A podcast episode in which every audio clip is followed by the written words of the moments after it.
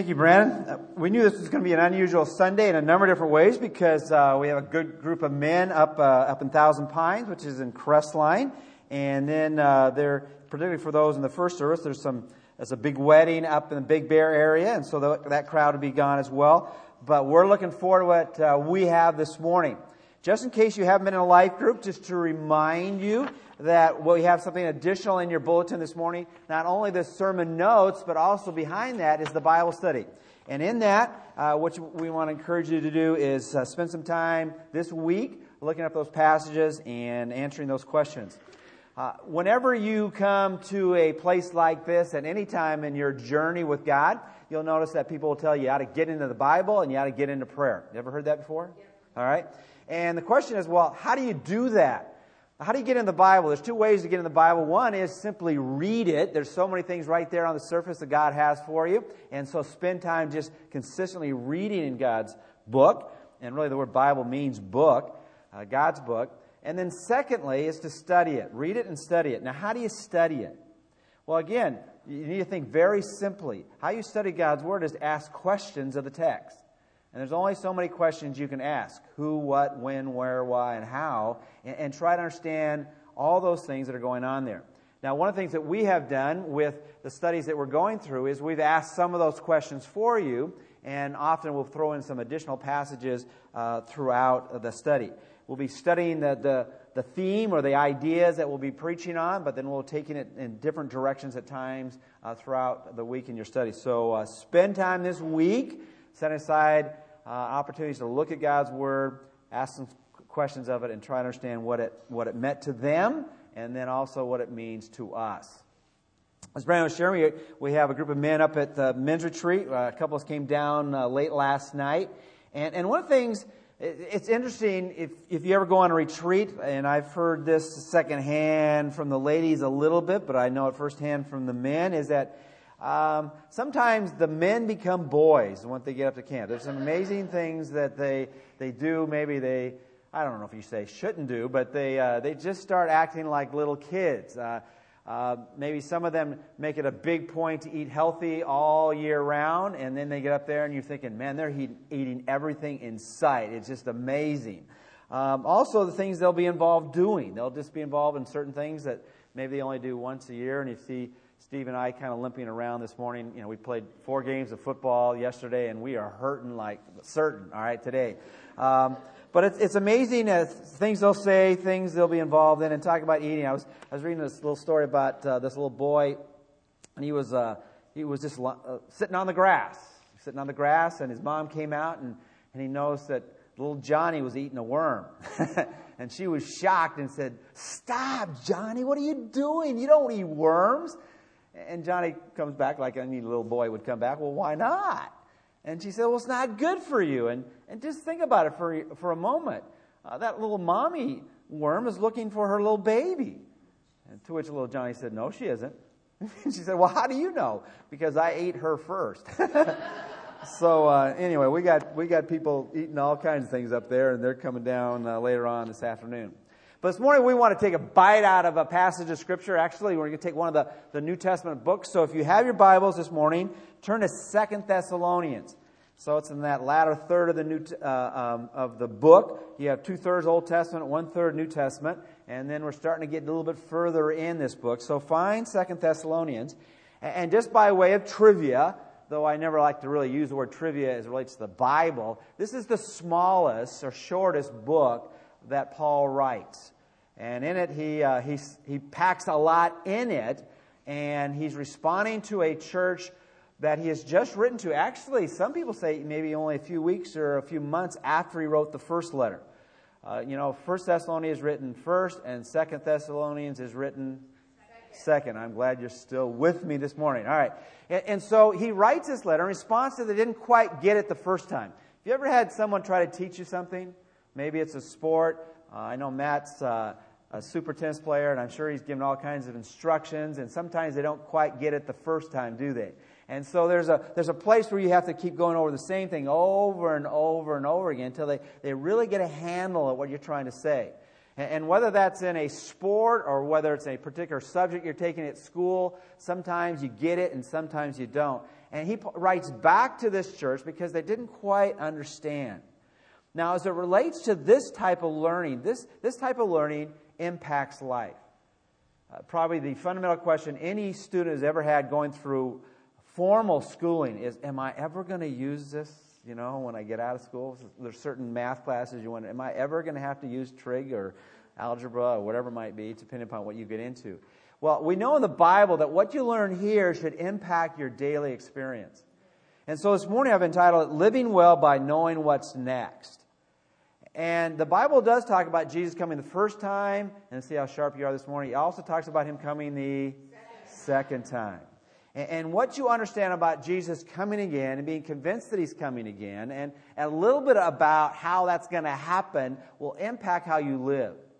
Uh, because you'll live, you'll live well just knowing that that's a settled truth and uh, some of the details related to it.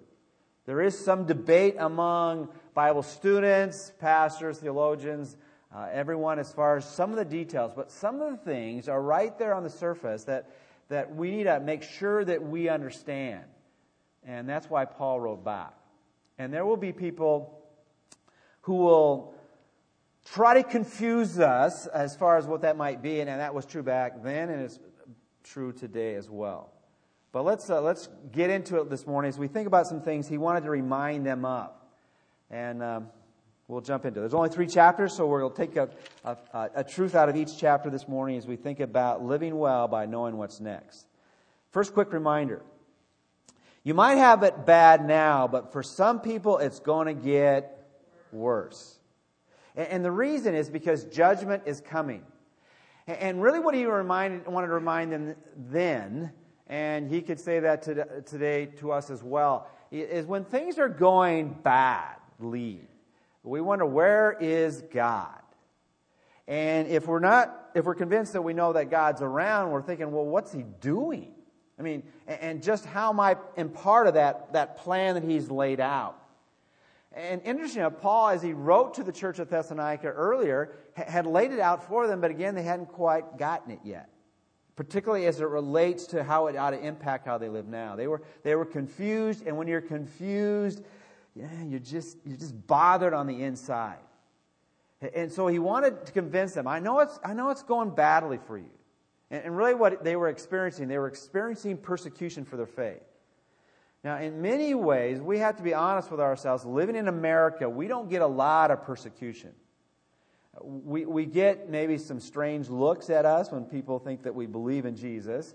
If you're in a science class and we, we, don't, we believe that it didn't happen as almost all of the people who write the textbooks in our public schools tell us it happened in terms of just happened by chance, that non life produce, produces life, which is totally senseless, that they feel all happened by chance, even though they see design everywhere.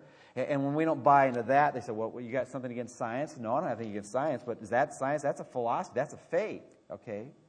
And so we'll get some of that, but we're not wondering, are we going to get killed as we leave this place because of our faith this morning? Well, we, uh, some can lose jobs. There are people who lose positions of responsibility, particularly in the academic world, because of their faith. Uh, but they were getting it all from every place. And they were wondering, where is God in this thing? I thought when I came to faith that life would be better rather than worse. But he tells me, hey, I don't care how bad it is for you now, it's going to get really worse for people who reject the message of Jesus. And so we'll pick that up in 1 Thessalonians chapter 1, beginning with verse 3, and we'll focus on a couple passages. But I, it's, it's a very simple first point I want to make to us all we're going to live much better if we're convinced that our future is filled with hope and not despair. And we'll also be people who aren't, even though we all struggle with this, falling into the temptation of whining about how bad it is when we realize, man, it is going to be so, so, so much worse for people who haven't been rescued by the good news of Jesus Christ. Uh, let's pick it up. 1 Thessalonians chapter 1, verses, verses 3 through probably about verse 10. Uh, we are bound to thank God always for you, brethren, as it is fitting, because you, your faith grows exceedingly. So he's, he's, he's commending them because their trust in God is getting bigger and bigger and bigger. Not because it's easy, but that they're, they're learning to trust Him. And, the love of every one of you all abounds toward each other. Their relationship within the family of God is filled with care. Verse 4 so that we ourselves boast of you among the churches of God for your patience and faith in all your persecutions and tribulations that you endure. Now, Paul, as he talked to other people uh, in the religious circus, uh, not circus, circuit, he, he, he bragged about this church. And I, I'll sometimes say this to people you know, gossip is okay as long as it's good gossip. If you hear something good about somebody, you can tell anybody and everybody all the time. Uh, but if it's bad gossip, then you just need to leave it alone. So he's bragging about them. He's gossiping about just how good their faith is, even in the midst of, of persecution and tribulations. Verse 5 Which is manifest evidence of the righteous judgment of God, that you may be counted worthy of the kingdom of God, for which you also suffer. And now he begins to get down to his point. He said, Your faith is growing, your love is growing, uh, you are an example to others. And we talked about that last Lord's Day, and I was so tempted to re preach that message this week, but I won't go in a long review. But he is excited about their faith and their love. He said, you are, you are just a badge of the authenticity of what God does in people's life because who would endure this because of their faith unless it's true? They were worthy of the kingdom. They, they, they represented God's rule well because even when it was difficult, they remained faithful. And now he turns to, okay, it, has been going badly for you in, in terms of your everyday life, but look at those who are rejecting the message. Verse 6 Since it is a righteous thing with God to repay with tribulation those who trouble you and to give you who are troubled rest with us when the Lord Jesus is revealed from heaven with his mighty angels. Now he begins to give a sobering message. He says, I, I want you to understand that when, when God brings judgment, it's going to be a righteous judgment.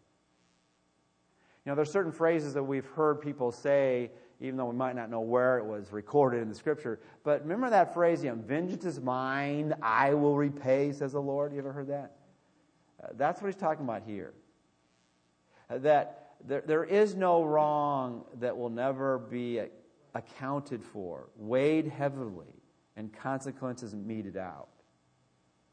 And, so he's beginning to say, I, I know it's going badly for you, but it's going to get worse because the heavy hand of God is going to come upon those who reject the offer of, of forgiveness, the offer of, of transformation through his son.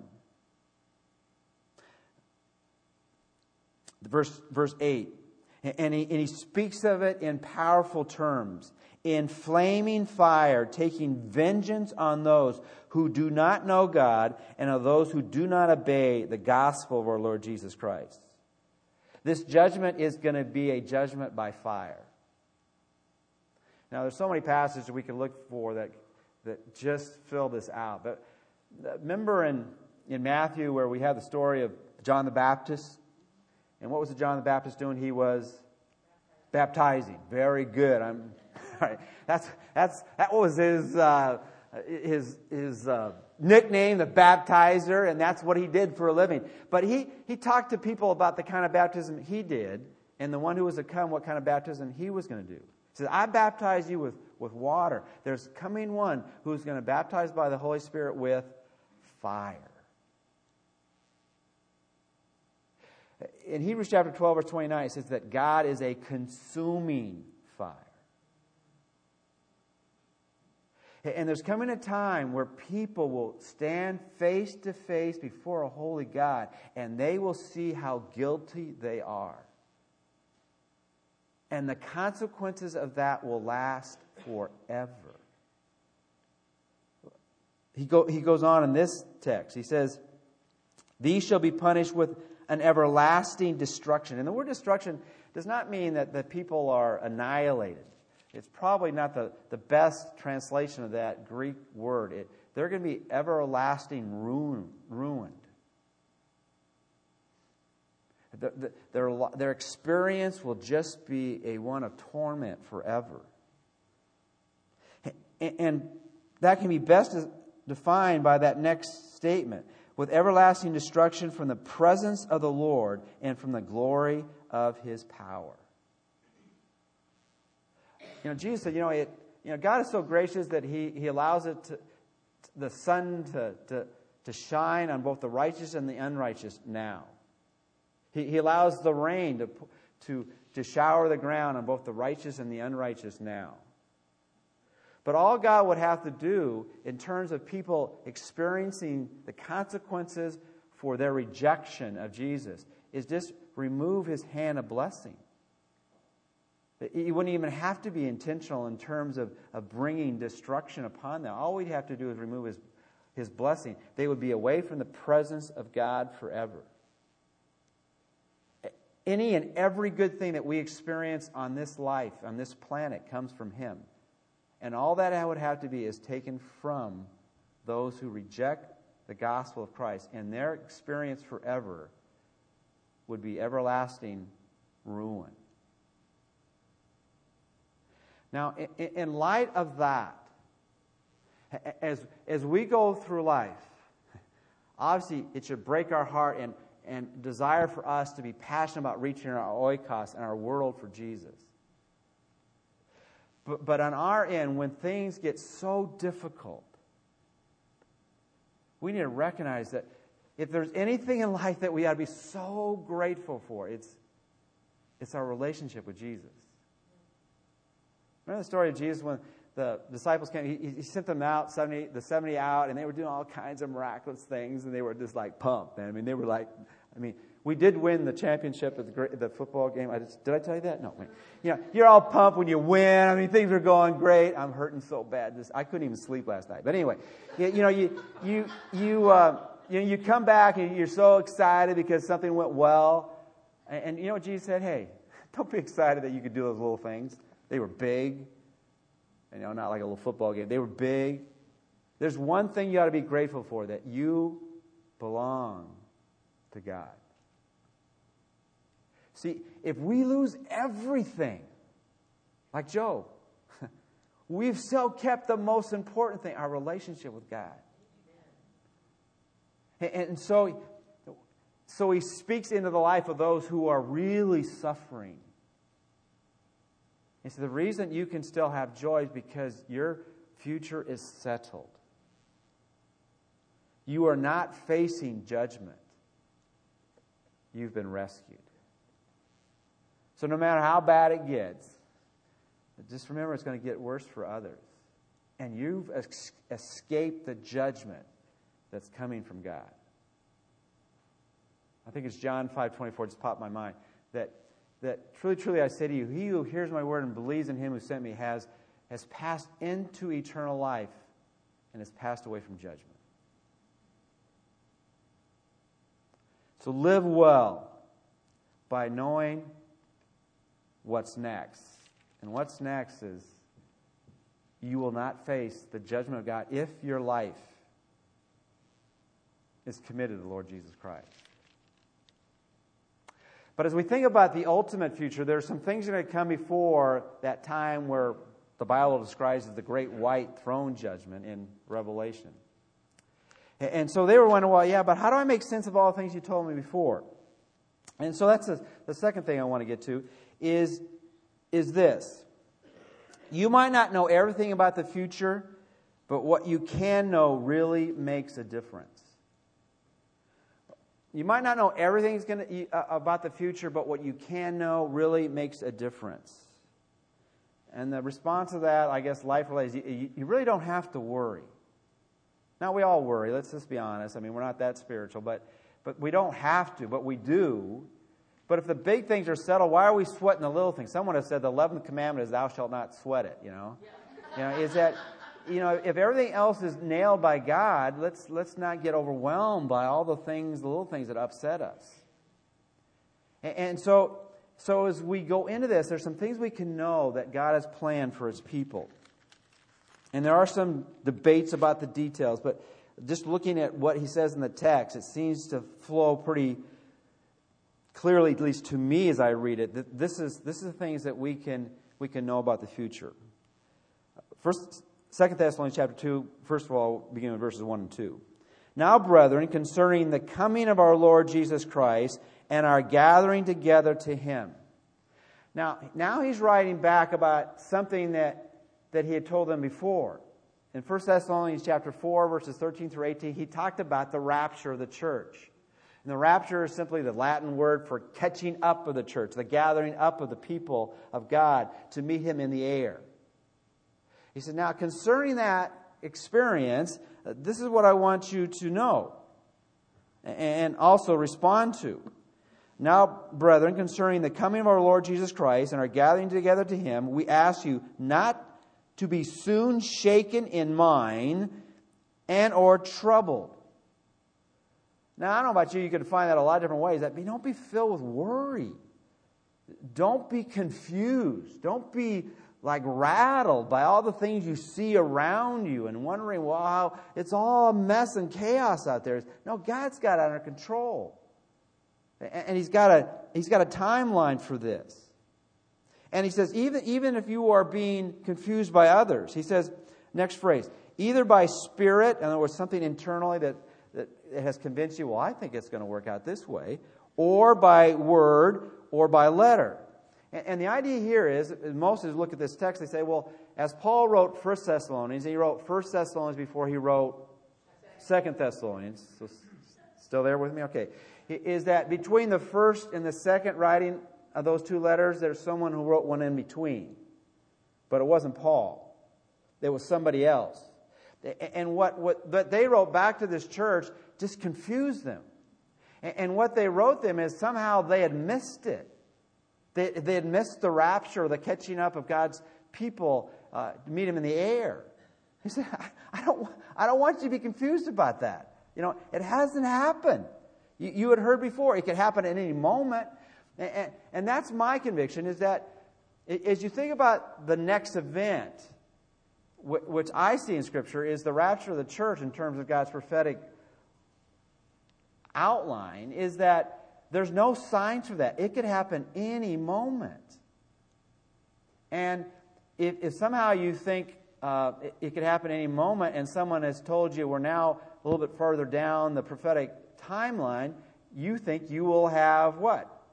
Missed it. What happened? Was I not good enough to get caught up there? That somehow it was a secret catching up of all these believers. And so he said, Look, it, I don't care whether you hear it, if you feel it in, internally. I don't care whether you hear it in some message or whether someone wrote it down and said, Look, it, that you've missed it. You haven't missed it. He said, either by spirit or by word or by letter, is it from us as though the day of Christ had come. And, and he's speaking about two things here, and we're going to look at in a moment. There is the, the rapture of the church, and then there's the day of Christ, or really probably better translate, the, the day of the Lord, which is the judgment that is to come. And he said, two things. You haven't missed the rapture, and then secondly, you haven't missed the day of the Lord. And, and, that's the point I wanted to begin with. There, there are two phases of Jesus coming again. There's going to be the rapture of the church, and there's going to be the time where he's going to bring judgment into this land. Now, uh, have you ever have you ever like woken up in the morning and, and forgot what day it was? And, and then and then you look at the time and you go, oh man, I've missed a really important meeting or really whatever might, and you just start. Fr- and then all of a sudden you're like, no, this is, you know, I've some, I've sometimes had that on Saturday. I wake up and I go, oh, I, I was supposed to be at church preaching. And I, you know, it, you know, you sometimes you can feel like you missed it, and you're like, oh no, this is not even Sunday. What am I thinking? Well, that's what they were going through. They, they were they were thinking they had missed it. And then they recognized that you know they weren't dreaming; they were awake. And, and well, yeah, because someone told me that it had already happened. He said, I, I don't want you to be shaken or troubled. That those who know me, you can look forward to him coming for you. But on the other end, they were they were wondering, well, yeah, but all the suffering we're going through, we, we've got to be in the day of the Lord. He said, No, you haven't missed the rapture, and you haven't missed what other places talk about the Great Tribulation, no, no matter bad, how bad it is now. And, and let's be honest. There have been times throughout the history since Jesus left this place where horrific things have happened to God's people. But as, as, as in Matthew 24 says, when that time comes, it's going to be like no other time. And if you read Revelation, uh, that is like no other time. And he said, I, I, want you to understand. In fact, I'll give you some simple ways to remember whether you're in the day of the Lord. Though, though as I see putting the puzzle prophetically together, this is to say, you're not, you're not going to be there, but if you were, this is what the things you would see. Now, it's a warning to those who, who are not of faith that when these things happen, you better, be, you better get your heart right because there aren't going to be any other second chances when Jesus comes. But here's what he outlines as far as what will the day of the Lord be.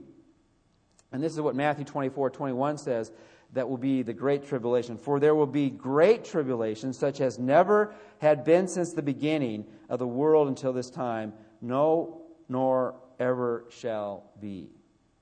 You're not in the day of the Lord. Why? Because though you are in the last days, the, between when Jesus came the first time and he comes the second time, these are the last days because the days before were the days before the last days. But the last day of the last day, this is not the end, but it's the beginning of the end. Okay. As you see the end, the last day, this will be this will be the obvious things that will declare to you. This is not just opinion. This is not someone on the street corner with a sign, Armageddon is going to happen in the next hour. Uh, these are the, the scripture telling us this will be true in that last day. First of all, it will be marked by the apostasy.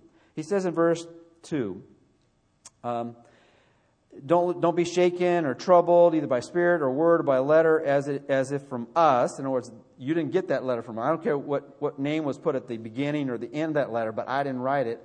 I'm writing the second letter now.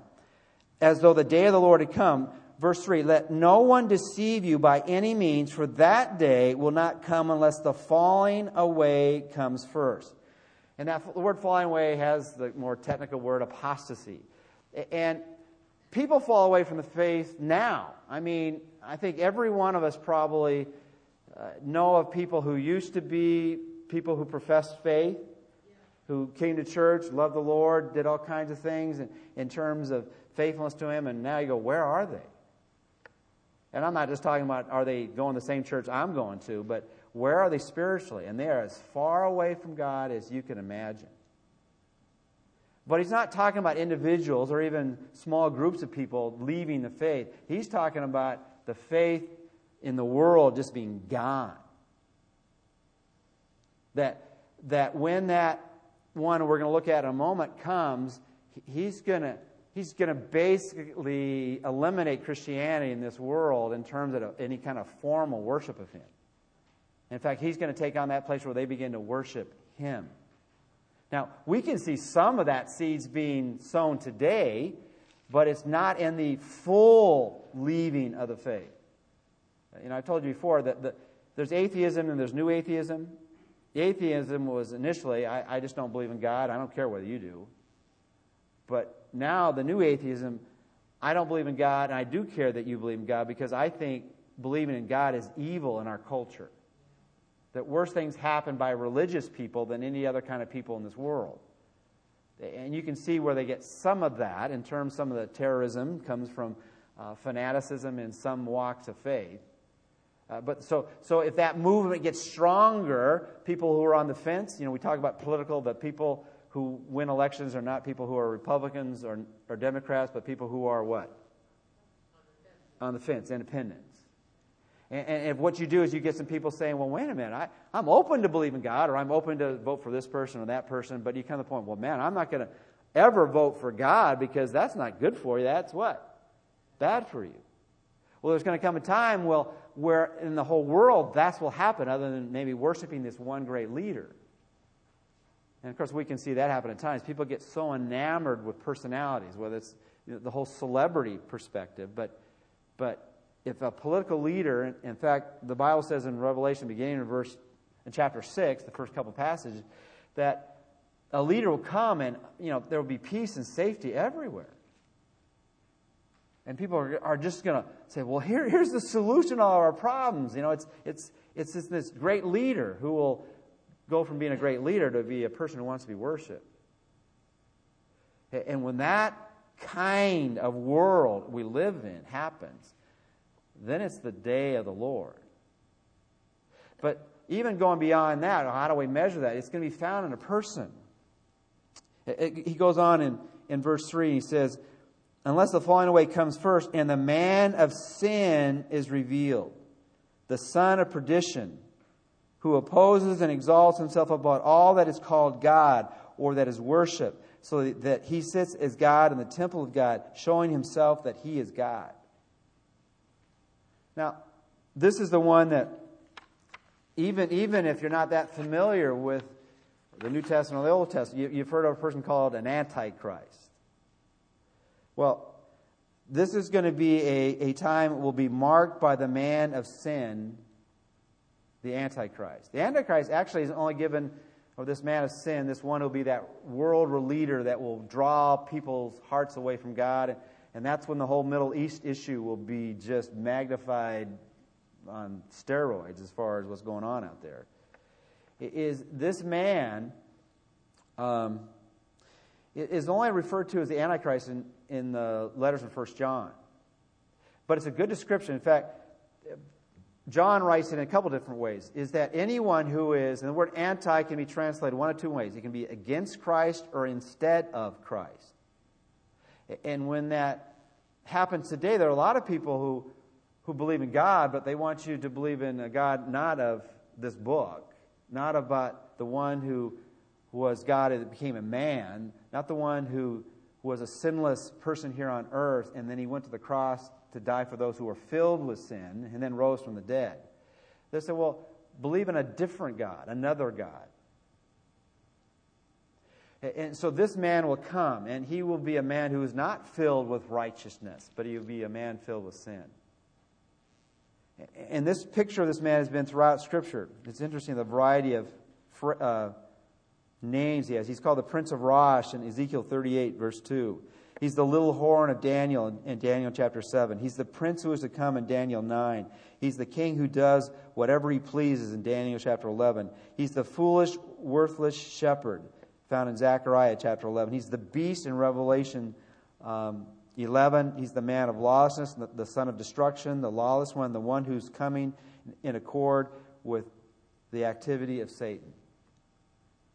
And when that individual is here, then you know you're in the day of the Lord. And that's coming a time, as Jesus said in recorded words for us in Matthew 24, that time will be like no other time that has been nor will be. And so, as we think about the future and being convinced of the things that we can know about, in comparison to things maybe we don't understand everything about, but what we do know can really make a difference, is that we don't have to worry about our future. Now, I and others could be wrong in terms of the timing of this, but I, I think the Bible is clear that we're going to be rescued from this. Just like Noah and the flood, just like Lot. But even if it isn't that, which I, I'm convinced it is, is that God is going to be faithful to his people. And, and when it happens, we will not be surprised. You know, we get surprised by all kinds of things in this life, don't we? Right before I went to the men's retreat, I was hearing this rushing sounds, you know, in our, inside the house. I'm thinking, what in the world is this? And then I said, well, I, I better check this out. So I crawl underneath our house, and there's rushing water coming out of my pipes. You know, that was a surprise to me. But we should not be surprised by things that, ha- you know, there's that phrase, things happen, right? But for the believer, they don't just happen. They happen by God's design, and, and we should not be caught unawares. When the day of the Lord comes, there will be a massive falling away, not just pieces and people's kind of drifting. There will be a world exodus from anything close to spiritual.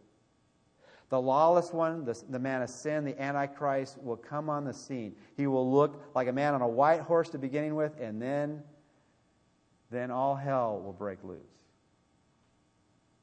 And the day of the Lord will be marked like no other day. But then he goes on, well, how's this going to happen? I mean, where will God be in this? Well, God will initially be behind the scenes and then he'll be on the scene, so visible to everybody. Look at Mark, uh, 2 Thessalonians chapter 2, uh, beginning with verse 5.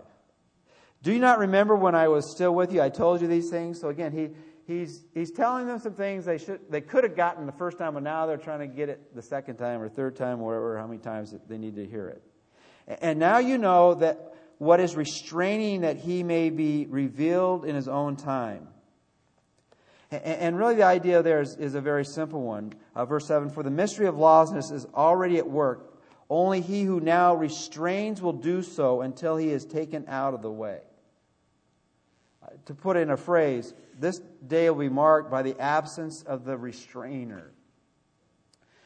Now, here are some things we don't know for sure, other than we know the result of the restrainer being absent.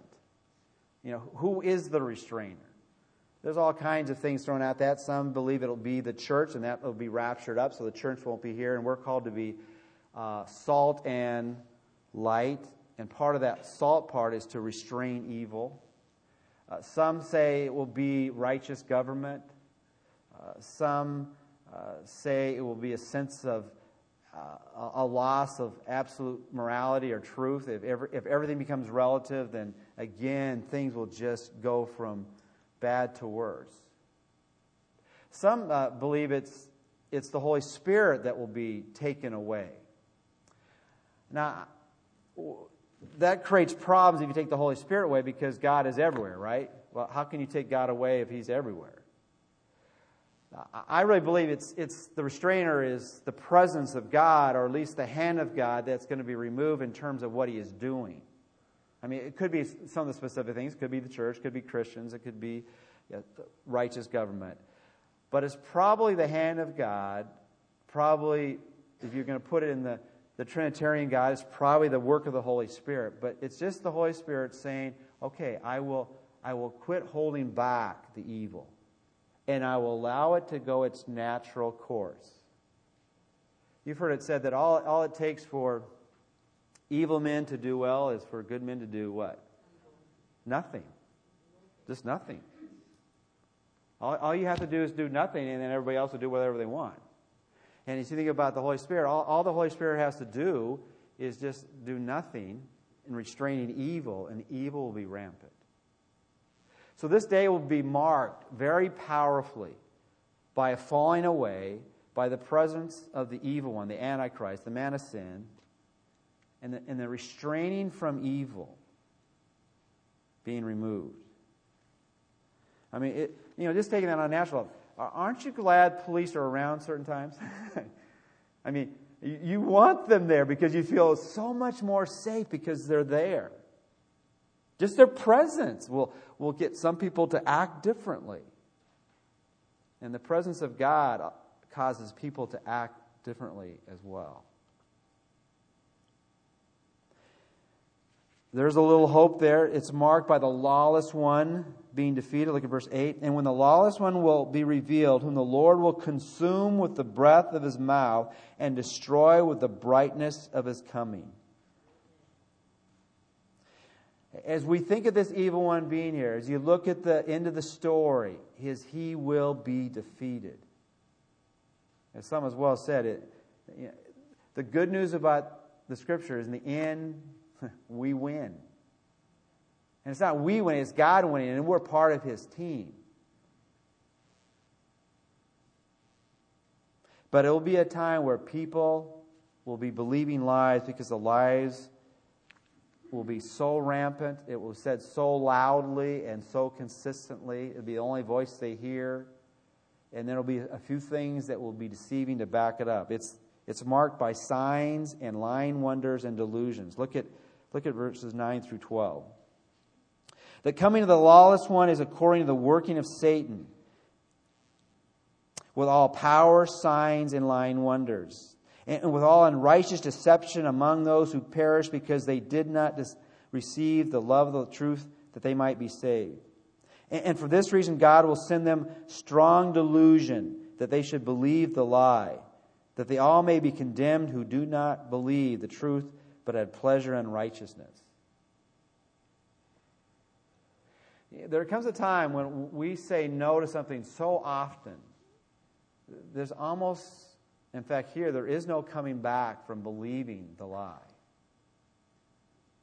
And so this will be marked by a time in which life is so different. This is the day of the Lord. This is the great tribulation. This is the time where God's heavy hand is upon this planet saying, All right, I gave you all this to respond to. Now you're going to reap the consequences for your action. Now, now, the good news about this announcing back to them is that you know, we haven't missed it God's deliverance of his people. And, and even if you see the time of the rapture different, we're, we're not going to be surprised by this. This is not a leak underneath the house. This is, this is something that, that we should be aware of and prepared for. And, and that we will not believe the lie, either because we're not here or because we know it's a lie. And, because of that, we really don't have to worry about our future. Because the most important things are settled.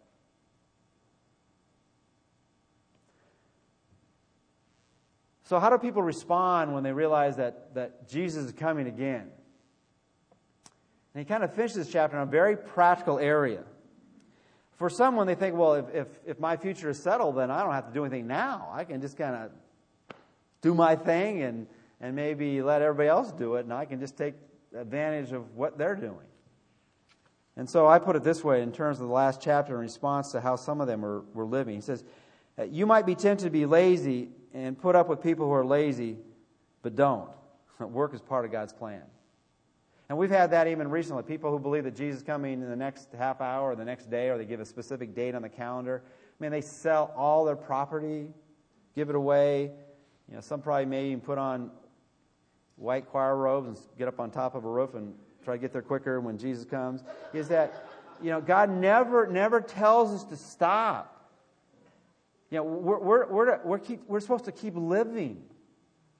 Be about His business and be about our business, still living a life that He, he has called us to live. And, and, and picking it up, 2 Thessalonians chapter 3, we'll go a little bit further back, verse 6, and then we'll hit the passage. He said, But but we command you, brethren, in the name of our Lord Jesus Christ, that you withdraw from every brother who walks disorderly and not according to the tradition which he re- received from us. For you yourselves know how you ought to follow us, for we were not disorderly among you, nor did we, and what did he mean by disorderly? We weren't lazy among you. Nor did we eat anyone's bread free of charge, but worked with labor and toil night and day that we might not be a burden to any of you.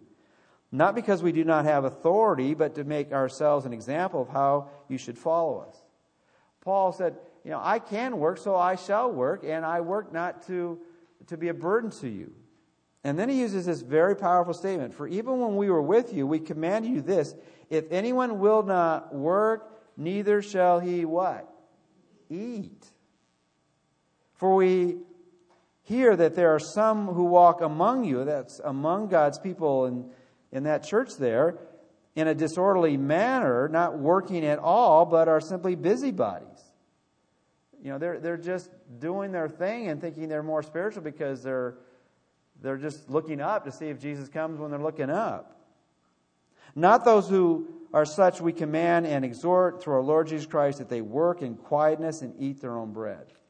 Now the general principle simply is this is that we should never be lazy and really put up with other people being lazy. We're not to be enabling those to do nothing who can do something. You know, there are some people who can't work, but if they can't work, then that's understandable. If they can work, they ought to work. Work is part of God's plan. It's been made a lot harder because of the curse, but it was always part of I mean, Adam had responsibilities in the garden. So what's the point?